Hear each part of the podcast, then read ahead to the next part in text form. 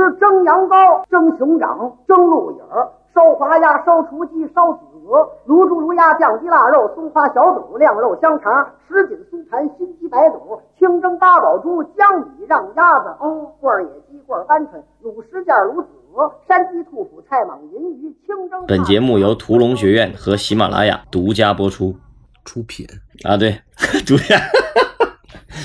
本节目由屠龙学院和喜马拉雅独家出品。好，欢迎大家回到屠龙轩，我是柱子。我是老关，我是袋鼠。好，咱们继续那个饮食男女的拉片啊，在这个风雨交加的夜里，我们要继续聊这个天杀的老猪啊。天杀的，你上一集结尾结的好好，我今天白天刚上线嘛，今天我刚听了，我说哎，这个柱子现在越来越懂得这个节奏和打点儿了哈，这不设计好的吗？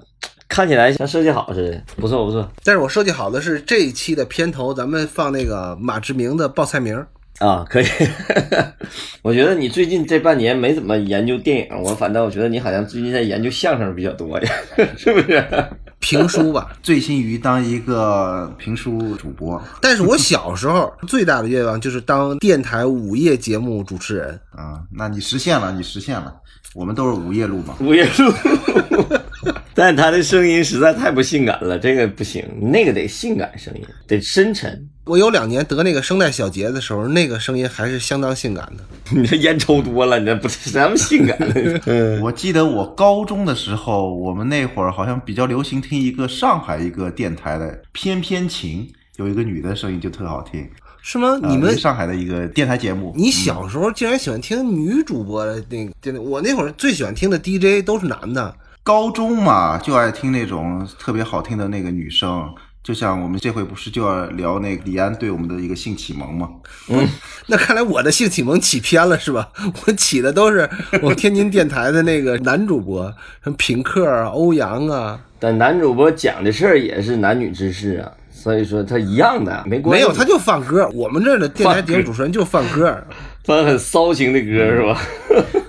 说明柱子不太憋。这个戏憋，咱们还是回到影片吧。上一期咱们基本上就是一个铺陈，从这期开始，咱们就直接进入正题，开始真正的拉片。继续铺陈，啊，还铺陈不铺？那个 在零分八秒开始到零分二十六秒，是一段台北街头交通的这个空镜，等于是俯拍了一个车水马龙的十字路口。我觉得单看这个镜头，其实就是在交代这个故事，就是在台北嘛。因为我觉得这个街头的空镜，我是这么想的啊，咱们既可以把它单纯的认为这就是一个很简单的一个空镜，城市环境对，，嗯但是呢，你要说它有寓意呢，从表面上看啊，它也就是代表了嗯像饮食男女、芸芸众生，就是非常简单的。但是李嗯安就是在这个影片里边，他没有拍台北街头的什么大楼啊什么的，他全都拍的是交通，拍的都是街头的这些空镜。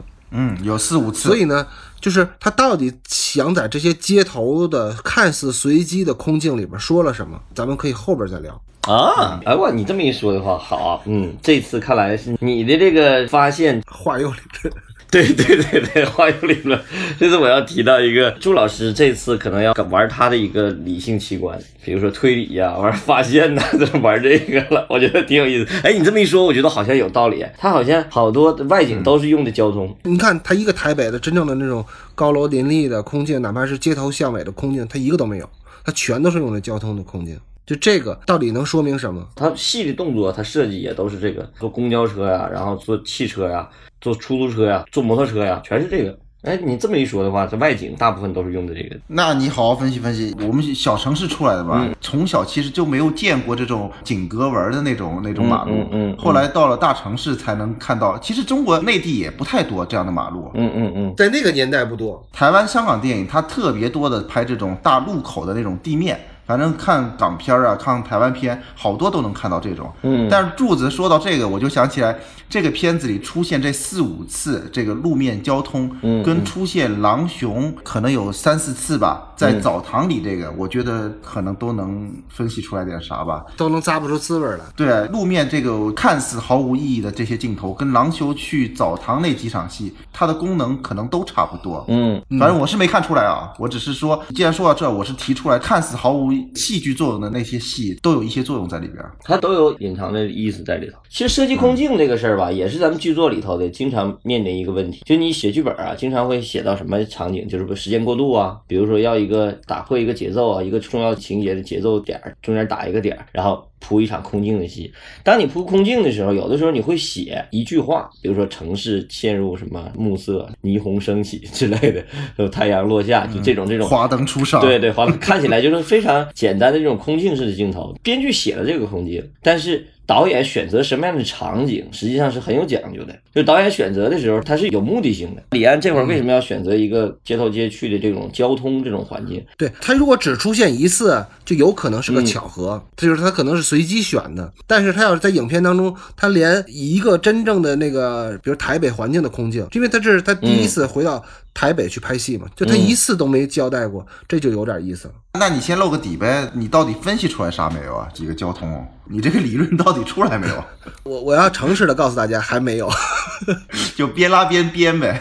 不，你要这么说的话，我觉得我可以分析出来。柱子看这个片儿是当色情片看的，情色片，情色片，对，不是色情片。这你要这么隐喻的话，就很情色明了了。而且他，咱们就看这个交通这个字幕，我觉得第一个让我印象深刻的不是他这个交通，这柱子确实想挺多哈。这个这个确实，人家这个读书读的多不一样，想的确实，我是没看。这是读书读的多吗？这跟读书读多有关系吗？这个，不是是看片儿看多了，看片儿看的多。你说看什么片儿看的多呀？反正就是看片儿看的很多，的那想到这个，但是也确实有道理。我这么一看，其实我也看过一些，只不过我看的少，就是没有你那么深刻的理解。但你这么一提点，我确实有理解了。哎，我觉得有道理。那个我，什么都没说，有什么道理？这是你而且你说的看他这个个色，情你要这么说，我给你重新分析一下他这个交通哈。开始的时候不是展现的直接的那个过马路，而是红灯一过，然后开闸放水式的交通，哎，多有意思！你看，我插你一句话，你敢把你的意思要表达清楚吗？啊，我表达的很清楚啊，让大家自己去看啊。不是这个喷薄而出啊，应该在这个第一幕的最后一场戏里边是说的比较明确的。嗯，但是你看，咱们不说它的隐喻啊，咱们就说它的调度上是一定经过设计的，因为它这个首先它没有表现一个红绿灯，而且它明显是用了两个卡车，然后一左一右分开画面，后景的这个摩托车车群，它用了一堆摩托车的这个形式，然后冲进画面来。其实他这个场景一看就，即便是抓拍，他也是在等这个镜头。我去过台湾两次嘛，台湾确实是那个摩托车比你想象的要多，就是我觉得好像东南亚的这些地区吧，它的摩托车都很多。所以说，摄影师可能拍这个空镜的时候，有可能就会派出，就是我们拍电视剧拍多了的话，经常会这样，就是导演就懒得去拍空镜了。祝老师就原来做场记的时候，因为他是摄影师出身嘛，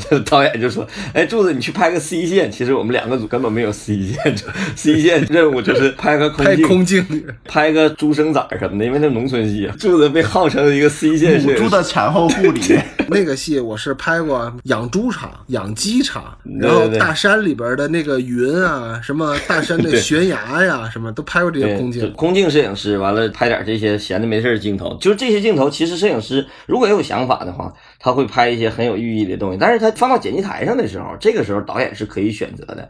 那么选择每一个镜头，具体怎么选择，那就是导演的权利了，对吧？我相信这个镜头，如果摄影师拍了，应该拍了很长时间，就是或者是他拍了很多素材。那么导演为什么选择这个镜头？我们就能看出，实际上这么一说的话，其实我们就是能看出好多点，并不是我们的过度解读，肯定是导演有意图的去选择，至少他有这个意识，这个是很重要的，我觉得。因为这个戏本身就带有强烈的好多暗示嘛，他之后还有那个交通警在岗亭上指挥交通的，就嗯有序的那种场面嗯也出现了。嗯，对，到时候到后来的，时候就开始逐渐有序了嘛。其实你要说到这儿的时候，可以说一下李安的这个习惯啊。就李安的工作习惯是，他其实是有一个剪辑师的，但是好像嗯在这部电影里，他自己是剪辑。对剪辑之一，他对对对他有一对自己剪辑个他有一个剪辑师叫蒂姆史奎尔，也是合作了很久很久的一个老外。据这个老外反映，李安属于那种就是天天坐在剪辑师旁边的那种导演。不是剪完了去看一眼提要求。就是你从这儿呢，你能看出来，就是李安用台湾话说，就是很龟毛的一个人。所以老关如果说他如果要刻意从一堆素材里挑出来的话，那他肯定是有他自己的想法的。就是具体有什么想法，嗯嗯我觉得是咱们把这几段空镜集中一起再再聊。好吧？刚才老关啊说到那个片名儿那个字，嗯你是不是想说那个对。饮食男女那个片名出的那个字？啊？，对，字幕。那个字幕那个男女是篆体。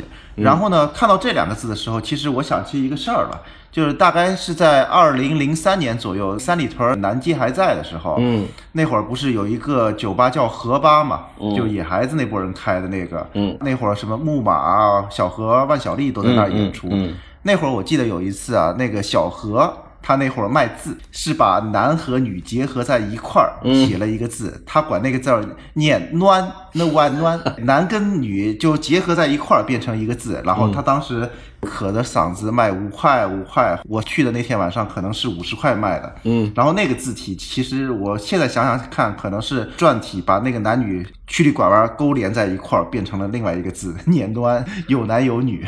啊，他就我等于写了一个字儿，把男女拼起来了，是吧？对，当时是在酒吧，他唱会儿歌就卖了。我觉得导演选择这个篆书放在下边儿，然后把这个宋体啊放在上面儿，这个就是很有深意的一个处理。我在那个《十年一觉电影梦》那个那本书里头，他提到了关于就是这个主题这个问题。他觉得为什么叫饮食男女嘛？首先，这个饮食男女这个说法吧，它首先就是一个古语嘛，叫饮食男女，人之大欲，是出自好像《礼记·礼运》那么一个，其实有儒家观点。这这个你查过吗？你你你又查过查过查过胡咧咧了。查过，啊不不不不，这个是百度的，反正我不知道，我也没具体去找《礼记·礼乐》，反正百度是这么写的，泛指人类对食物、性爱和欲求与本性，就是这个。然后李安对这个词的理解，其实在这里头就体现出来，他就觉得饮食这两个字是台面上的事儿。我上一集好像也提过这个，然后男女之事是台面下面的事儿，是不能随便说的。所以说，他用饮食这俩字儿放在上面，然后选择了两个平常最常用的书面式的那种呃送体，比如报纸啊宋，体然后那个就是印刷体吧，对对对，印刷体，然后做演示，就是可以拿在台面上说的。然后在台下用了两个篆书，篆书有一个特点哈，书法其实不太懂，但是你能感觉到篆书的特点。篆书是最接近象形文字的一一种表现象现。形文字，，对，就是最本初的吧。象形文字其实最能体现象形感的，实际上就是篆书，对不对？所以说他就用了一个最古代的一种象形的这种表现手法，然后把这个人之本能推到很古远的一种象形的一种状态，给它藏到下边，或者是直接写到下边。其实它就是很有深意，它就是每一处处理都是为什么我们就上一集我们在说，就是李安这一集已经把他的才华和他的那个小心思开始藏起来了。锋芒开始藏起来，他开始从第一个镜头一直到心思到缜密对啊心思缜密，就是全都憋住了。他也在说他这个戏的一根筋嘛，就是一戏一格，这个戏的格调或者这个戏的魂魄是什么？李安就是说这个戏的魂魄就是憋，他就是一个憋字儿，他要一直在把这口气憋住。他的这个戏魂跟他的主题是紧密相扣的。呃，到了下一场戏啊，呃，零分二十七秒一直到四分二十一秒，李安用了一个叠画，这个车流滚滚，然后一直叠到一座，就像老关说的似的，呃，老朱家的这个环境就是有点像一个日欧混血的这个宅子。嗯嗯但是老关觉得这这个就是典型的日本房，因为老关的那个家乡就是存在很多这样的标准日本房。对，我的童年就在日本房里长大的。这种日本房可能就是台湾和东北有，是不是啊？都被日本人占领，都被殖民过，所以说日本人留下了好多这种建筑。从这个日本房开始，然后就开始了一连串老朱的精彩操作啊。这段其实最主要的目的就是展示老朱作为这个圆山饭店的这个行政总厨的手艺。其实这段也是大家经常会拿出来来说，谈到饮食男女，大家印象最深的可能就是开场这段老朱的做菜。应该是中国第一代的《舌尖上的中国》，我觉得。对对对，这个其实你可以比较一下当下咱们特别推崇日式的那种大神，比如说什么天妇罗大神啊，什么煮饭神仙啊什么的，咱们可以比较一下。寿司之神，嗯对啊，就是你要这么比较，他们那个就跟不会做饭其实也没什么区别，好吧？其实这就是一个比较 MTV 式的段落嘛，而且故意夸张了这个切菜呀、宰鱼啊、整个烹调烹饪的这个声音，就让人有很强烈的饥饿感。其实说到这儿的时候，我特别想聊的这段戏拉片的时候，我就仔细拉，我也拉不出来啥。毕竟它就是一个《舌尖上的中国》，怎么拉？就是一个展示的段落。对你不能说它这个刀工怎么怎么地，它有什么含义？它不是。我觉得这个反倒最有意思的就是这个段落是可以提到一个话题，就是本能。它为什么这么细致白牙？因为我发现细致白牙，咱们自从说这词儿以后，大家好像都对这词儿挺感兴趣的，好像评论好多都说我们细致白牙怎么怎么地。他为什么要细致白牙的拍这些东西？他用了四分钟的时间四分多。钟，嗯，从零分二十七秒到四分二十一秒，其实这有点太长了，都。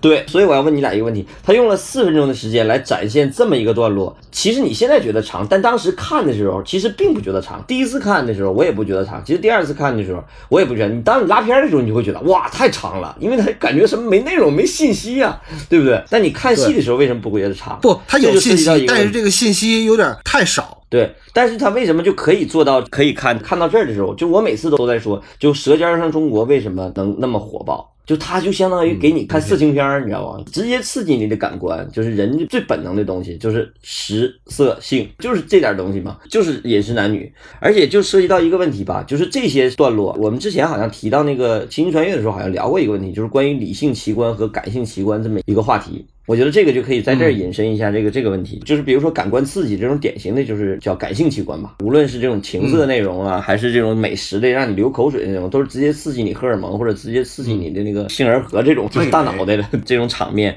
它一定都是属于感性器官。那么有一个问题就是感性器官与理性器官，其实在结构中的效能。实际上是非常有趣的一个写法。从剧作上来讲，因为我们经常会涉及到，比如说我们接一些什么活呢？比如说类似网大之类的这种活，咱们群里头好多都是在做短视频嘛，我觉得可以聊聊这个感性器官可以用在什么位置上，是可以探讨的。就是我是觉得这种器官性的东西一定要放在建制的位置上是最有效的，就这种效果是最明显的。因为你最开始的时候哗哗哗，你比如头六分钟吧，你得让观众刺激到，要不然叮叮哐哐打，要不然什么大楼倒塌，要不然爆炸，要不然什么就美女就是两个人在缠绵，要不然就是这种戏，就是美食，都是在最开始直接刺激你。那么其实后来我们说到理性器官这个问题，什么叫理性器官？就是理性器官包括推理啊、推理快感呐、包括发现呐、包括冷知识啊这种，就是像星际穿越那种东西、侦破那种、福尔摩斯那种，就理性器官那种东西，那种器官就往往就得处理在情节点上或者结构关节上才有效。你如果要上来就来这个，你比如说理性器官那些场面或者那些情节，你如果开始建制的时候给的话，观众就完全懵了，就不知道怎么回事，不知道你在说啥。所以说，有些这种结构上、处理上其实很有意思的，就是这些处理其实是可以学习的，我们至少可以去总结出来的，是挺好玩的。我看到这儿的时候，忽然想到这个问题，我觉得也挺有意思。在写戏的时候，我们可以刻意去处理这个问题，而且往往在关键点的时候，好戏往往都是感性器官和理性器官同时出现在高潮戏的时候。如果能做到那个，那就基本就完美了。就是老关说了这么多，其实基本上跟大家的那个观影体验是非常有关系的。就首先就是什么东西能刺激到你？虽然这个确实有点长啊，就是这段让老朱展示他的才艺，让他做菜这段确实是有点长，但是呢。嗯呃，说实话吧，就他这个片子能够吸引观众注意力的东西非常少，因为咱们今天已经把那个第一期节目放了嘛，所以咱们群里也有朋友在讨论，看这个片子觉得哎有点太平淡了。对这个片子，对现代观众来讲，确实会有点这个问题，就是我们的年轻观众，就是没有这种看慢片或者是看这种生活系的这种经验的孩子们来说，可能就是会有这种感觉。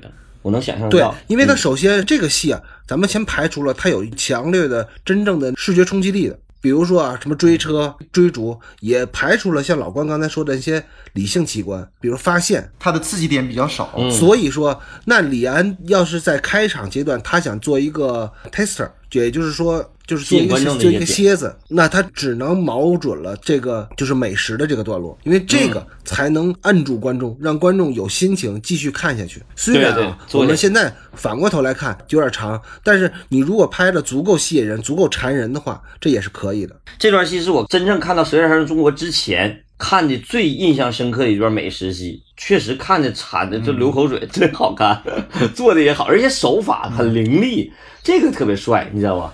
他不单纯的拍了美食的很漂亮，而且拍了一个手法很凌厉的一个厨师，这个就很厉害。而且我反正这一段的，虽然他刚才一直在说他有点长，但是他反而对于电影来说它是必要的。呃，一开始吸引人当然是一点啊，嗯嗯还有就是后面三个女儿。她面对一桌佳肴的时候，他们习惯性的无动于衷，嗯嗯这也是起到一个反衬的作用。哦对对对，否则你纯爱看吃的，你就看《舌尖》不就完了吗？没有必要去看这对，个。它是一个。反向的然后就铺陈，是吧？对对嗯对，这部戏的铺陈非常多。那其实刚才老关说的这个老朱做菜的手法非常凌厉啊，咱们就要提到，这我我也是百度来的，可以给大家介绍一个知识点。就这部电影有三个美食顾问，第一个叫林慧仪，司马懿的那个仪；第二个叫施建发；第三个叫嗯林昌成。这个林慧仪可以说一下，她本身她就是一个美食家，也写书。她是这个电影的美食的总策划。因为这部电影 六桌饭呢，没有美食顾问做不下来。这这这真得需要这个。她这个电影里一共是出现了八十四道菜。这位大姐吧，后来也专门出了一本书，就是《饮食男女菜谱》，台湾韬略出版有限公司九四年出的。就是这个电影出来之后，他就出了一本菜谱。周边，嗯，啊对，周边产品 带货了吧？接下来还要介绍一下那个，在这个电影里边，吴倩莲不也是有有一段才艺展示吗？就是做饭的才艺展示，她的替身就是这个林慧义女士。啊，这个狼雄在这段做饭有三个替身，第一个叫施建发，也就是台湾人称的叫阿发师。就非常有名，在台湾非常有名的一个厨师。这个电影里头八十四道菜，有六十八道都是阿发师做的。然后还有一个这个美食顾问叫林昌成，也是这个老头的替身嘛。这个林昌成是谁啊？我可以给大家介绍一下，是小蒋跟老蒋的御厨。那他这原型就是他了，相当于。对，也是圆山饭店的厨师。所以我觉得有可能啊，这个原型有点像是这个林昌成老先生。他墙上挂的照片也有、啊，墙上挂的照片不就是老蒋、小蒋和那谁吗？这这三代、三代领导人嘛，老蒋、小蒋和那个谁，咱不能说那名吧？然后那个还有一个，他这是有一个在开始，这不有一个包小笼包的一个面点啊，面点师。嗯，他这个面点师的替身是杨继华。说杨继华可能大家都不知道，但是说这个杨继华的馆子大家肯定就都知道了，叫鼎泰丰。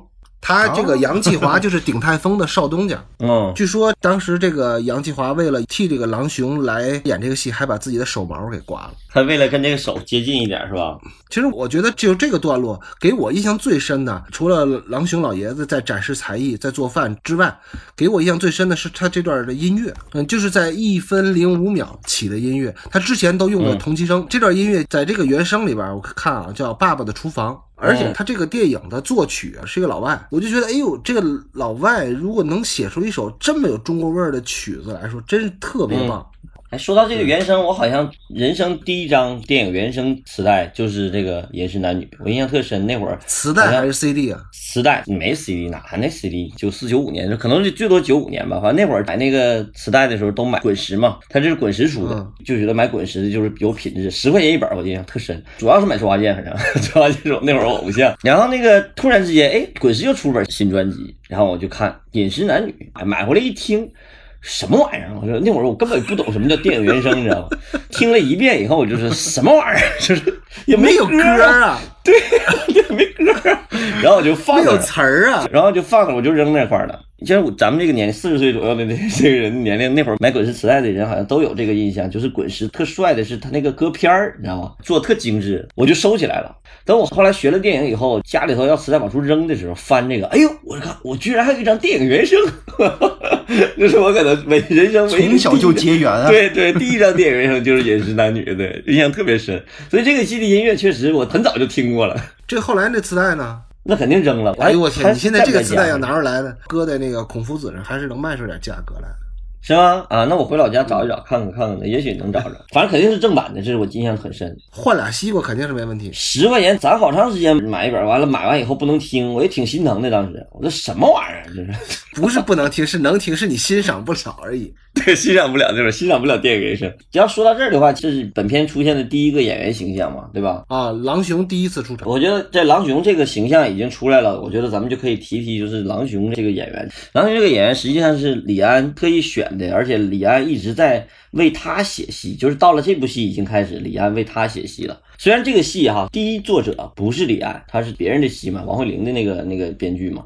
但是他脑子里想的形象也是狼熊，喜宴，他就是他写的剧本嘛，他自从选了这个狼熊以后，包括喜宴，包括推手，他脑子里就一直觉得就就是这个老头的形象。他为什么？他因为他觉得这个老头啊，他用了一个词儿，就是李安自己常用的一个词儿，叫一张五族共和的脸，就是长了一张五族共和的脸。他的所谓的五族共和，他自己说是这样说的：说不论中国大江南北两岸三地哪个族群，甚至是日韩新马亚洲人、西方人看到的狼叔的脸。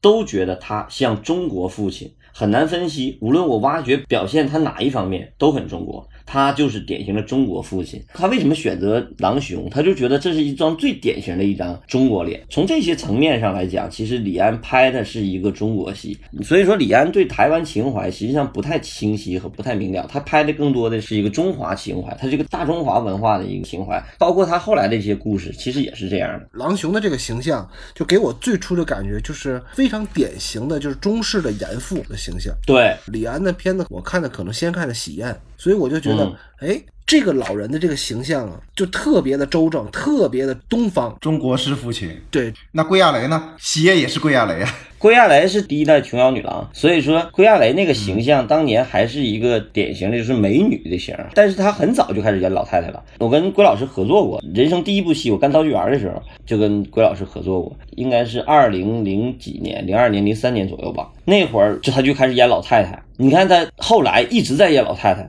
咱们说二零零二三年的时候她演老太太，然后她再往前还是演老太太，就是你看她是九四年。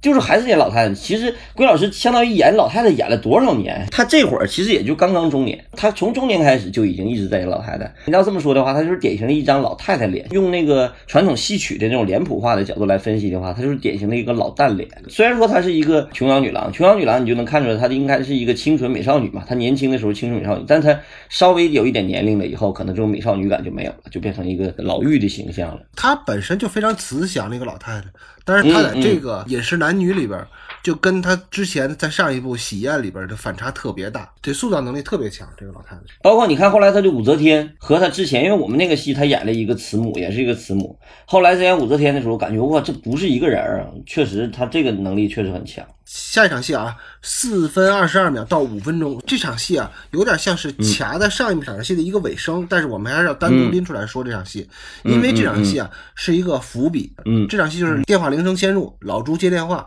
谁来的电话在这场戏里是并没有交代的，只是说好像老朱之前给这个人去送了一条鱼。然后说那条鱼如果是红烧就可惜了，然后从这儿开始，然后进了一个空镜，一系列老朱跟那个各种名人的合影的照片儿，这个一会儿咱们可以嗯可以单独说啊。这场戏其实就是全片最重要的，也是第一个伏笔。而且它也是藏了整个故事的核心矛盾的一个核心点，它在这儿藏起来了。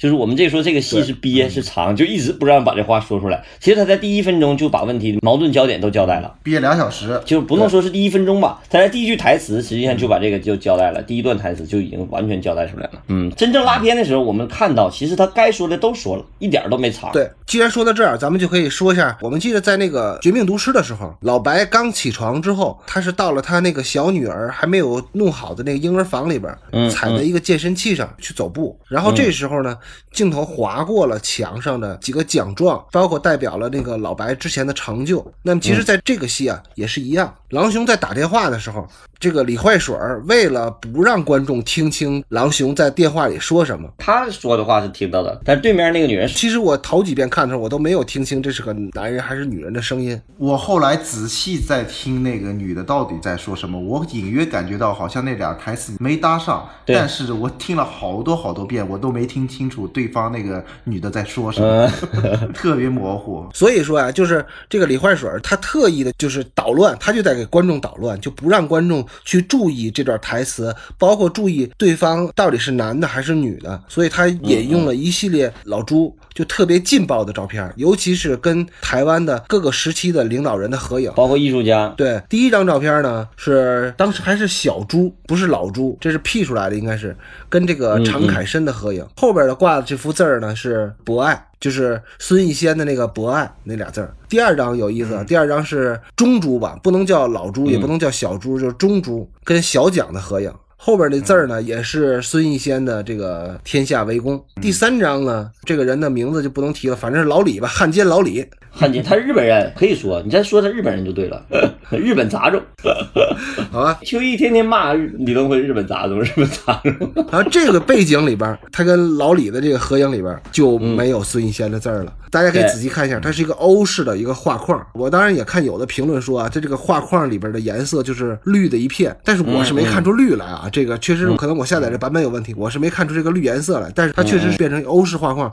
为什么要提这欧式画框呢？它跟下一张照片就有一个特别明显的区别啊。下一张就不是一个照片了，就变成了一个。人间美味的一幅字这幅字说明了几个问题。第一个问题就是说明了这个主人公叫啥？这个主人公叫朱涛，嗯就老朱的嗯名字，大名应该叫朱涛，因为他这个嗯字的抬头写的是朱涛先生惠存嘛。然后落款是张太和，这个张太和我是真不知道这人是谁，我也没查着。我也不知道。第五章就有意思了啊，第五章是嗯老朱和这个郝柏村的合影。这个郝柏村，我觉得是可以说的，因为郝柏村也跟咱们打过仗，但他呢也能勉强算个统派。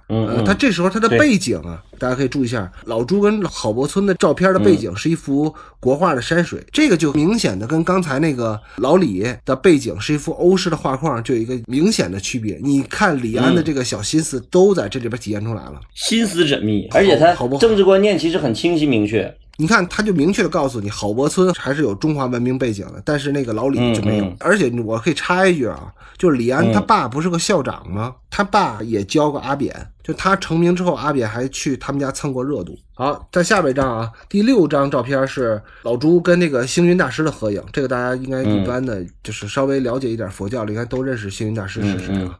第七张，我觉得这就比较搞笑了，是老朱跟张大千的合影。这明显的张大千就是个蜡人嘛，这是个蜡像，蜡像 好吧，这张是 老朱跟张大千的蜡像的合影。杜莎夫人那个蜡像馆拍。最后一张大家就能明白了，哦，老朱原来是个大厨，因为大厨的帽子越高帽他的位置就越高嘛。超级大然后就说明了他之所以能接触这么多名人，是因为他这个著名厨师的身份。这段呢，就是典型的看图说话。一方面是要在一个镜头内就很快的交代这个老朱的履历，另外一方面就是李坏水就扰乱视听，故意的就是不让大家听清这个电话的内容，然后也怕泄底。但我是觉得这段台词特别精彩。虽然说你这不知道他在说啥，说的也是在做饭，但是其实他说“做饭”这个词儿的写法，恰恰证明了这个人物的人物关系。这个肯定当时第一遍任何人看都看不出来哈。但是当你做拉片的时候，你就会觉得他这个词儿写的真他妈好。为啥呢？就我突然想到一点什么呢？就是因为我们后来结尾知道他是在跟他女朋友打电话。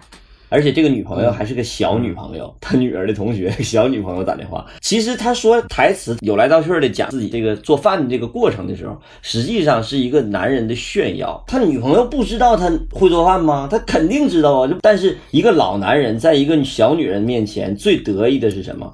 就是我这点本领和我这点本事，然后给你讲啊，这个盐不能放那啥，就是特别符合那种男人的那种写法，就是男女关系这个写法。看到这场戏以后，我突然觉得我操，我媳妇儿非得让我拉三块广告牌，然后我就说我说我就拉呗，我当时还挺美滋儿的，我就突然觉得，哎，就是男人那种自尊心又找到了，知道吗？为数不多的找着自尊心的机会。对，净整那没用的，一天到晚天天损的我，一天不学无术，一天到晚净整没用的。然后突然间你就半夜起床说，哎呦，这个三块牌挺好的，明天给我拉个这个吧。你就突然间找到老朱那个得意劲儿了，你知道吗？你刚才说这段的时候，我以为你是憋着劲儿，以后要给杨振宁写传记片的时候，你就能明白他跟汪红怎么打电话的。啊，没想到你说你跟你媳妇儿的事儿，太泄气了。哎，不过真的，确实他也有这个劲儿，确实用的好，就是他这个点写的也好。其实我们仔细再听，我觉得哈，对面张艾嘉基本上就是没应他话。袋鼠刚才听的特别对，就是俩人话没搭上，你知道不？这个老头儿不断的在这个女人面前炫耀，你这个菜应该怎么做，你应该怎么怎么怎么的。但是其实他这个女人根本没听他这个。这就属于近的臭远的香了。你身边有一大师，你不会把他当做啥的。，对对对，只有远的人才会膜拜。这个女人就是更关心的是这个，你什么时候把这个窗户纸捅破，什么时候要说这个事儿，然后啪把这个老头儿这个点给打住。我觉得这个点打的也挺好的，这其实已经是第一幕开始了。但是如果要把它当成蝎子的话，其实这个点就是也完全符合我们说序幕和蝎子的剧作作用，把核心矛盾在一个最短的时间、最缩影的话，把整个戏的气质。矛盾问题都在这个点上，用隐喻的方式，或者是用一个比喻的方式展现出来，它非常符合剧作理论的。哎，那你要说到这儿，我就有一个疑问啊，就是在剧作上来讲，是要求把这个整个戏的核心矛盾就尽快的告诉大家。但是如果像李安这样这么隐含着告诉大家，会不会让观众其实是没有 get 到他这个点，然后会让有些观众啊就干脆就放弃了这个戏了？觉得不耐烦了，我觉得会，咱们也不能把视角完全的放在二零二零年，对吧？嗯嗯咱们也能体会这个《饮食男女》这个故事是有点类似于不伦恋的故事。怎么说呢？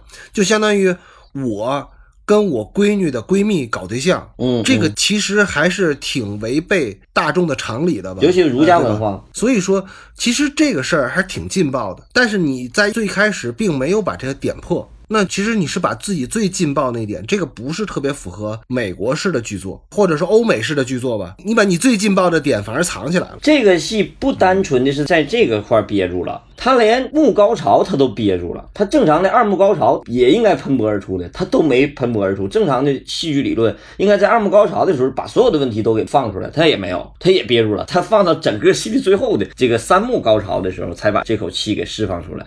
我觉得这个他真能忍得住，所以说这个戏是不是也是一个反常规的戏啊？有点反常规，有点反常规。我在拉这个片子的时候，这个分幕就那三幕戏是怎么分，对我来说真的是一个大难点。嗯，每次都感觉，哎，这算不算一幕该结束了？好像又不是，这是第二幕又不是。嗯，反正这个分幕来说，对我来说就是一个大难点，因为他的戏不激烈嘛，所以他的那个幕高潮跟那个幕的一个节点都有点看不太出来。嗯，李安自己都在说，他这个第一次处理就是多线索叙事的结构，无论在结构上还是台词上，他都面临一个中西文化的一个对撞问题。所以说，他那些喷薄而出的东西，就全都在他那个交通的空镜里。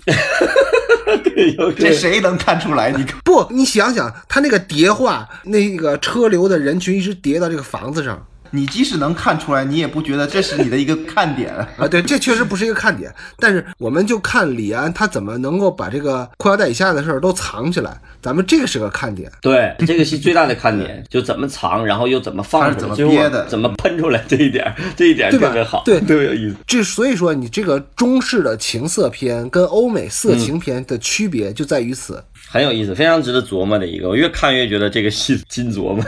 其实这个戏的拉片难度非常大，这个是可能咱们做了多少节目了？包括我之前自己拉片多期节目。对对对，我觉得这个戏确实是我遇到的拉片的难度最大的一个片子。好吧，下面一场戏啊，下面是一个段落，就是非常长，咱们就不按场说了啊。下面这个段落是从五分零一秒一直到十分三十八秒，这个段落呀是老朱的三个女儿。各自出场的这么一个段落，他一开始是有一个顺序的，就是老大出，老二，老二出完，老三出，但是后边他就有一个交叉剪辑了，就开始谁主谁次，谁先谁后，就开始区分开了。嗯，一开始先出场的是这个大女儿，大女儿坐在公交车上听着那个哈利路亚的这个圣歌，这是一个无论从外表的着装，还是从她听的这个随身听的内容，大家都可以看出来，这是一个典型的大龄剩女吧。单身的情况，然后第二个出场的是那个佳倩，也就是老二，她这个跟那个大女儿一样，也是先是出场的，她所在的这个行业职业特征和人物标志都很清晰。对她先出的是电脑的数据，大家懂不懂行的吧，都能看得出来，这位二姐老二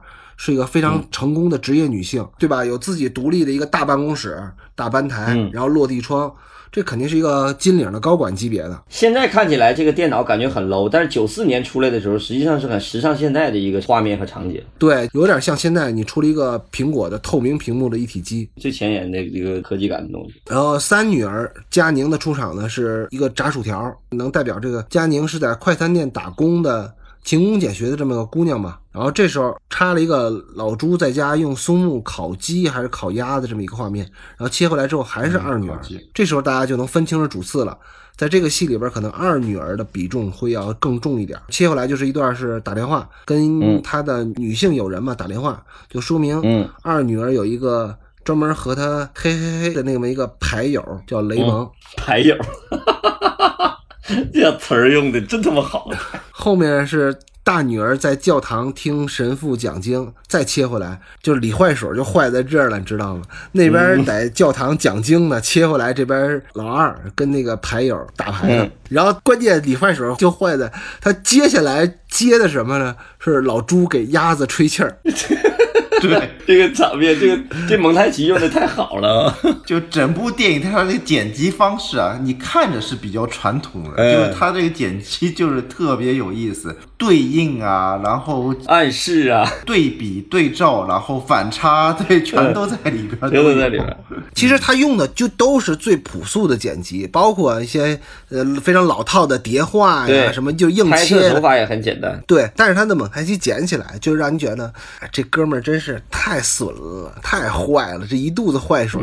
反正你细琢磨就挺有意思。哎，其实他这个视觉冲击力还挺强的。我跟蒙太奇看的就是上下文，对不对？而且我最后还要说点，就李坏水，这真是他的心思啊！我跟你说，他都没用到正地儿上去，他处处在搞这些小心思。我大家可以注意一下，在八分十四秒的时候，就是这个老三啊，在这个打工的快餐店上有个荣誉榜，其实就是一个划过的一个镜头。这个荣誉榜上写着本月份好宝宝最美笑容，嗯。第三名就是林良忠，就是这个戏的摄影师。所以你说李安啊，就是他没点正经事儿，他把这些心思全都用在这些细枝末节上了，在这个戏就说明他自己在做功课的时候，其实他自己都说，他说我拍戏的时候，或者拍戏之前筹备的时候，做的最多的功课就两件事。第一件是做研究，他所谓的做研究是，这些特别细致的东西，他要把这个东西做的扎实了。第二个就是磨演员，他确实他对这两件事是最在意的。好，既然说到磨演员啊，咱们就是因为这段是个很长的一段戏嘛，咱们简单梳理一下啊，这三个闺女的现状。首先说啊，这个大闺女，大闺女是信教的，这个大家都不用说了。对吧？肯定信的是天主教。呃，从大闺女的外貌上来看啊，就是首先是不施粉黛，非常朴素的一个，你说的是灰的也好，说白的也好，这么一个上衣。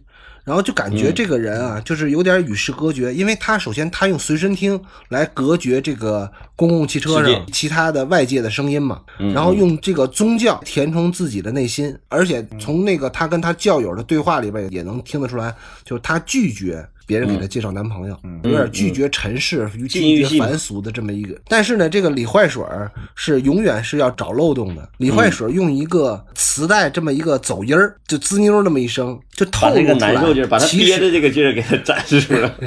对，就是说这个蛋啊是有缝儿的，这大闺女的这个坚硬的世界其实是有缝隙的，对对，随时都有可能崩塌。你要这么一说，他这个磁带这个也得是一个古早的一个东西，妞这一事儿所以说你得跟那个年轻朋友们解释一下，这个磁带确实磁带有时候经常会面临这种崩溃性的，要不然没有电了，要不然就卷带了。如果你这个随身听不太好使，容易卷带，一旦卷带了以后，整个这个带子就废了，或者这个段落就废了。还有就磁带太紧了，你需要松一下那个磁带。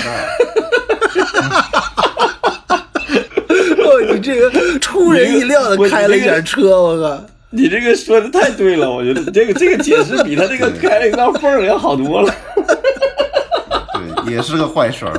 不是，我还反应了一秒，老关是直接笑出来了。我就说磁带，没说别的啊。啊，对但对对对但是这个磁带，年轻的朋友们如果要是有机会，其实可以把它当成文物来那啥，其实挺有意思的。听磁带会有就是那个噪声，那个噪声感，实际上现在你听了没有那种感觉了，是吧？不是噪声感，是它那个磁带是那个模拟信号，它的模拟信号你听上去会比较柔和软一点。就温暖。然后那个你的 CD 啊都是数字信号，它就一跟零的界限特别明显，所以你其实如果没有对比，你不知道。如果你同一首歌，你又听磁带又听 CD，你能感觉磁带就是特别温暖、特别柔和，而 CD 那种感觉就没了。而且你说到这儿，我其实我挺怀念就 VHS 时代的，就是那时候刚开始学的时候，我们都是用那个大二一的录像带，然后拍东西嘛。嗯，我就觉得那时候那个录像带拍出来的东西真不一样。就现在再回过头来想那时候的影像，虽然那个你现在看 VHS 很粗糙啊。但是它是有一种特别温暖的这种模拟信号的那那种东西，呃，现在的那个真正的那个数码影像反而没有。虽然它那会儿的那个可能宽容度比较小，它可能就没有没有现在宽容度那么高，能看到的东西没有现在那么多，但是感觉还是不一样的。嗯，对，包括后来的贝塔机啊什么的，它确实是不太一样，跟现在。嗯，大闺女说完了，咱们再说一下二女儿，梳理一下二女儿的人物现状啊，就是能从二女儿的外貌就能看出来，她就是吹着这个比较时髦的发型。妆容跟这个外貌都很得体。首先，她在坐在一个写字楼里边，对吧？高层的写字楼还是办公的时候是在写字楼的一层或者二层，那肯定就是物业，物业都在地下室，呃，就是很高层的嘛。有景观的。这个写字楼肯定是越高越贵嘛。你这物业有巨大的落地的玻璃窗，巨大的办公室，非常先进的电脑设备，基本上就是在他脑门上就刻上了“成功女性”，不是成功女性嘛，是成功人士这么几个字儿了。而且呢，他还有一个相对稳定的炮友。牌牌牌友说错了啊，牌友。然后呢，刚刚那个按揭买了房子，这里我们就得到几个信息：佳倩老二是刚买了房子，把所有的这个积蓄都丢下去了，而且他还想离开家，而且他的这个牌友呢是开画廊的，也是搞艺术的，非常就是有身份。你开画廊的就不是穷画家嘛，就是你既有这个艺术的修养，那么同时呢，你又是有钱，嗯，而且呢。这个佳倩还要顾忌着每个礼拜回到家里边吃一顿这个星期天的晚餐。老二说完了，然后咱们再梳理一下老三这个朱佳宁这个角色。刚开始的时候，大家看啊，就是觉得这个佳宁啊，就是这个人物是相对比较单纯的吧，就是一个大学生嘛，在一个快餐店打工，对吧？好像这个朱佳宁是故事最少的，对，它是单幕剧嘛，一幕剧嘛，嗯，但是呢。这个佳宁可干出来了这个姐仨里边最出格的一件事儿，嗯就是挖闺蜜墙角。这个有点像李安写自己，蔫蔫萝卜辣死人，专门干大事儿的。他表现了三个女儿的三种现状，其实都是畸形现状，这就是写人物的一个典型的一个最会写戏的一种写法。就你要写一个畸形人物，写一个畸形关系，写一个畸形的生态，或者你的故事生态，你要写一个畸形态。这样的话，你的人物上来用最短的时间就能立住，然后观众看的就是这个畸形关系，这最有意思，最符合戏剧性。那你解释一下，什么叫这三个女儿都是畸形现状呢？你一说一下老大，对，首先老大他是一个年龄最大的，但是他禁欲系嘛，完了他喜欢耶稣，完了禁欲系的感觉很明显。正常的话，一般家里头的大女儿应该是最早嫁人的，然后有大姐范儿，然后有老公有孩子，没有。然后老二，正常一个家庭他有固定男朋友，但他不是，他是个纵欲系的，然后他有牌友，他可能甚至还不止一个牌友，有可能。等他第三个女孩，第三个女孩本来最年轻，年轻的小女孩，她应该最清纯的一个时代的一个最没有心机的一个青春美少女。刚一出场，我们就知道她是一个最有心机的心机婊，对不对？而且还达成任务了，这就是很畸形的三组关系嘛。所以说，从这一点上，我们也能看出，因为他这个段落不单纯的是要展现三个女儿。而且还有一点，他还展现了一个父亲，这三个女儿一个父亲，看起来这个父亲是最正常的一个状态，最常态的一个状态，但是他把这个最畸形的这个给藏起来了，用了这个三个藏了一个电话在里边。对，用了三个明显的畸形关系来隐藏了一个更加畸形的一个关系。这四个关系，反正一个典型的比较平行的一种剪辑方法和剧作手法，他把这个所有的关系都平行铺展开，这个其实在剧作难度上挺大的。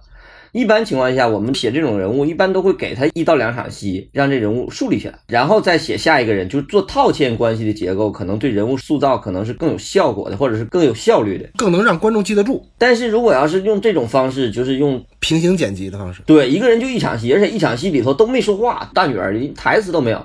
第二场戏有一点台词，到第三场也没说啥，然后再回来切，再不断的平行这个往前走。如果这个人物关系不畸形，如果这个人物状态不畸形，你很难让观众记得住的。这个其实是很有难度的一他也种写法。不能说呃那个像老大吧，他也不是说畸形，他只是说很特别，因为他很符号化，他就会让你想到你身边的某一个年龄很大了没有对象的一个人。咱们好像每个人身边都会有一两个这样的人的。其实，在你那个三女儿出场的时候，这一场戏，三女儿其实你到现在还看不出来是一个畸形人物对对还感觉不出来。对，但是我这儿就开始要挑第一个毛病了啊！嗯我其实不太愿意给李安挑毛病，因为李安他心思太缜密了，我挑出来应该也不是毛病。但是我感觉啊，就是这个朱佳宁他出快餐店，跟那个他那个中国人那个小富二代，嗯嗯嗯这一段对话就太尬了。嗯嗯嗯就特别不好。这一场戏应该是安排一场戏的，嗯但是呢，他由于我不知道什么原因，而是为了篇幅还是快速交代的原因，而通过长篇的对话把这场戏给写完整了。你看，朱佳宁感受到中国人爱看书。对吧？对，然后给中国人应该安排更好的一场戏，而不是知道那个芝芝又放他鸽子了，然后嗯骂街、摔摩托车，这个不就跟柱子最讨厌那个小丑踢垃圾桶是一样的吗？嗯嗯摔摔摩托车，我个人觉得他完全可以再来一段狠话。然后用自我嘲解这种方式，把那个就是托斯托耶夫斯基那个白痴啊那本书上的人物给勾连一下，这样的话可能会更高级，而不像现在这么直白。嗯，我是觉得他这块儿的演员用的可能有一点问题，或者是他造型有一点问题。我明白他这戏的写法是这么写是对的，为什么？他要写一个特别纯的一个男孩子。和一个有心机的女孩子，但是他这个就像你说，他这个富二代这个感觉，这个从表演上来讲，其实有点尬，尤其这个中国人这小伙子演的，就是没有那些其他演员更厉害，就是看起来非常戏剧化、很生硬的一种表演方式。但是这个其实可能就是没有办法的办法，这个你相当于你给这个演员一个很难的一个难度，让观众觉得你简单单纯而且年轻。其实他这个年轻感。在这里头没有完全体现出来。其实他应该写了一个十几岁的孩子，从他想要写的。如果要这个男孩子是一个十几岁的孩子的话，那他说的所有的话，包括“我爱了一个我最恨的人”这种词儿，包括他看托斯托托耶夫斯基这种文艺青年这种东西，他就能说出这种话的。但是你现在看起来就是一个二十五六岁的小伙子，你就觉得他有点做作。就是他那个能够吸引到朱佳宁这么一个年轻貌美的一个女性那个特质，他没有表现出来，难道就是因为他有钱所以才吸引住了吗？我觉得朱佳宁肯定是喜欢他那个读托斯妥耶夫斯基，他是个文艺青年。对对对，然后看到拍照片的时候，因为在后面我们能看到是朱佳宁去扑的他嘛，而不是他扑的朱佳宁嘛。我是首先觉得这个是小伙子肯定是人长得帅，这是第一嗯，嗯，然后第二点呢，就是说他这个小伙子上来就亮了一个身份，他们首先没带他朱佳宁去看他的大房子嘛。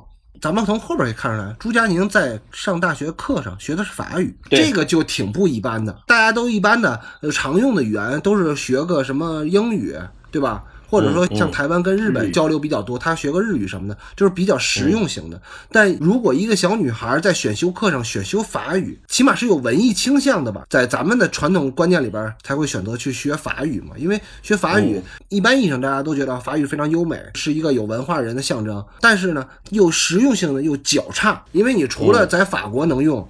然后剩下就只能在非洲用，对吧？你这个实用性就是偏差了。我刚才其实说的就是应该给中国人啊再安排一场更好的戏来。把这个人的优点啊，这个人能吸引住朱佳宁哦这一点来表现出来，而不是光是用那个骂街跟摔摩托车来表现他那个暴躁啊、他把。所有精力都放在三个女儿身上了，对配角的描写确实有点符号化，包括他那大女这婿更符号化。就是个肌肉棒子嘛。对，那个完全是承载这部电影是一部喜剧电影，所以对那个大女婿，呃我觉得也合理啊。嗯，但你要说表演的话，我是觉得整个电影里边那个朱家倩，就二女儿的表演，其实也是没有那么好吧。无限连这这往后说的时候再说吧。嗯嗯，这个就往后再说。但是你看，你们说了这么多啊，我觉得你们都忘了一个非常重要的人物，就是这个家庭的第五个成员啊，就是朱老太太。这个必须要提出来说一下，在九分三十七秒的时候，非常突然的出现了朱老太太的遗像。很吓人哈。嗯对，很吓人。就是在老朱做菜的时候，大家可以找一下这个镜头的画面啊，就是在老朱正在炒菜的时候，应该炒那个鱿鱼那块儿的时候，就突然赫然出现了，第一眼让你感觉我天，这是老二他选这个个无限连这张照片。其实也有深意的。但是你仔细一想，你就能回味过来，嗯哦，这肯定是老朱的已经去世的太太。但是我觉得这个里边的这个遗像的设计，就是这个李坏水儿就特别有心思。我首先给大家提几个问题啊，就是比如说啊，我们一般啊，要是拍到老朱的太太去世的时候，我们一般在美术上要给老朱准备一个他的夫人的照片，一般都会选一个老太太的照片，对吧？不会选一个看起来比他二闺女还要年轻、还要漂亮的照片儿。他只不过用了一个古老的发型，显得这个老太太更古早，年龄更大一点，或者是更古老的一个形象。嗯其他没有什么，他化妆上没有太处理，没化老妆。对，他死的时候应该也就是十六年前嘛，他不是说他应该是一个四十岁左右的一个中年的年龄去世对。对对，但是他并没有找一个就是像四十多岁，他这个朱太太的照片明显就是刚结婚的少妇的形象，而且他之所以给老朱定义他心目中的太太的形象是一个年轻就是个年轻的形象，这一点我觉得也不能说过度解读吧。我就说有一个笑话，就是说，呃，十八岁的男人喜欢十八岁的姑娘，对吧？二十八岁的男人喜欢十八岁的姑娘，八十八岁的男人也还是喜欢十八岁的姑娘。其实嗯李安就在这里边把这个意思，你那个话现在有一个个说话叫一定要女大三抱金砖，女的一定是上大三，不能上大四，大三就可以了。我们之所以拿这个开玩笑，根本就不是说歧视女性，而是说歧视男性。男性还是一个比较纯种的动物，说点正事儿啊，说点正事儿。这个你们又想这个，这就是正事儿啊！这就是老朱为什么要跟自己找的年轻的女儿的闺蜜搞对象，对对不对？他对自己的那个爱人的那个定位就是一个年轻女性。这个里边，我突然想到一点，就是今天我带着孩子去去我妈那玩，然后到我妈那看电视，就突然电视里放齐白石的那个齐个白老，对齐白老的那个介绍片儿吧，就在这里边，他就说齐白石八十五岁有一个衰年变法嘛，就是介绍这个事儿。嗯我就突然就想到这个饮食男女了。我想，你看齐白老在八十五岁衰年变法，他为什么呢？因为他在八十四岁的时候换了个对象。就是不一样的女朋友是能给你不一样的人生的和不一样的创作上的灵感的。嗯，所以有一位艺术家向我们语重心长的说过一句话：要想年轻长寿的话，三大秘诀：不抽烟、少喝酒、多交女朋友。关键他说的是个女性艺术家啊，呃，对，女性艺术家，这大艺术家跟我说的。我觉得这个是一个怎么说呢？刚才虽然我说男人都是动物啊，但是我还是要说回来，就是无论东方西方，其实都有一个社会共识。如果你有成就，你的成就足够了的话，那么你的这个私生活怎么都能给你美化了。你的那段感情呢，就是一段美谈。但是呢，如果你是没有成就，你就每天抽烟喝酒烫头，那么你在八十四岁换女朋友，那你就是臭流氓。其实这个是一个 真的没有办法的这个社会共识。我来说我的话题了啊，就关于这个照片这个问题，咱们还能说回正题的，真不容易。对，一般情况下，三个女儿的选照片的话，导演能选三个女儿其中的一个，其实是很有风险的，因为它容易造成一个暗示，一个心理暗示，就是观众更倾向于看这个二女儿。但是我觉得他这个风险他自己知道，而且他特意强调了这一点。我们就说说到结构问题的时候，我们说这个戏是一个主线故事穿插次情节的一个戏。这个戏的主情节实际上就是在讲爸爸和这个二女儿之间的关系，或者是两个人争夺母亲位置的关系。他自己在说，就是这一家人母亲去世了，离开了这个家庭，那么三个女儿和这个父亲都想要试图去取代这个母亲的位置，占领这个家，或者是管理这个家。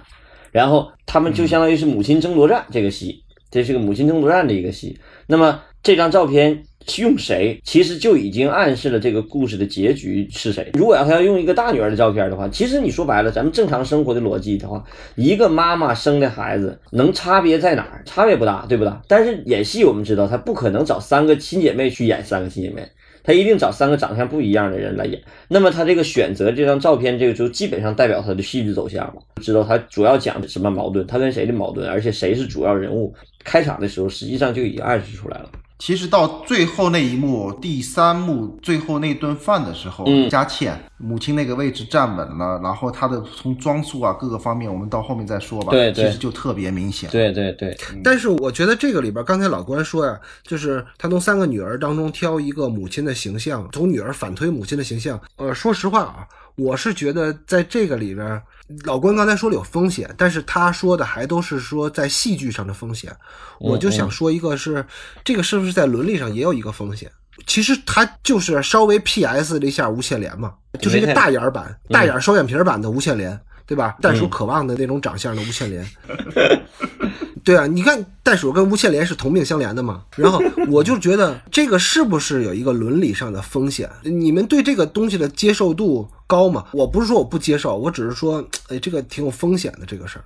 这我倒觉得还好，我觉得还好。我只是觉得瘆人，到最后那这第三幕的那些戏，我就觉得太瘆人了，就感觉都进了一鬼屋。我去，这就大眼双眼皮儿的，现在无限连在屋里来回来去飘着，是吧？现在的录音时间是凌晨一点钟啊。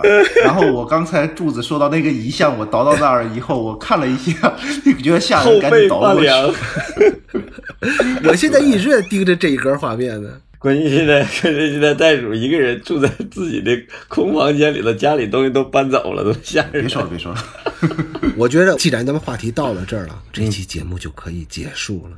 然后让袋鼠慢慢的自己回味，这个遗像，大眼双眼皮的吴倩莲，在这个空房间里游荡。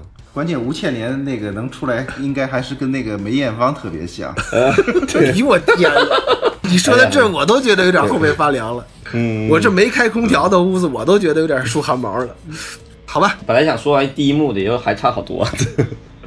对，这场戏过后啊，这个全片最重要的一场戏之一就是老朱家，老朱和三个女儿，还有墙上的猪太太第一顿饭的一场戏。这场戏就是要给这个片子定调子的一场戏。具体那场戏如何，咱们就下礼拜再说，好吧？好，拜拜。再见。这个最后应该配个什么音乐？带点惊悚色彩的音乐。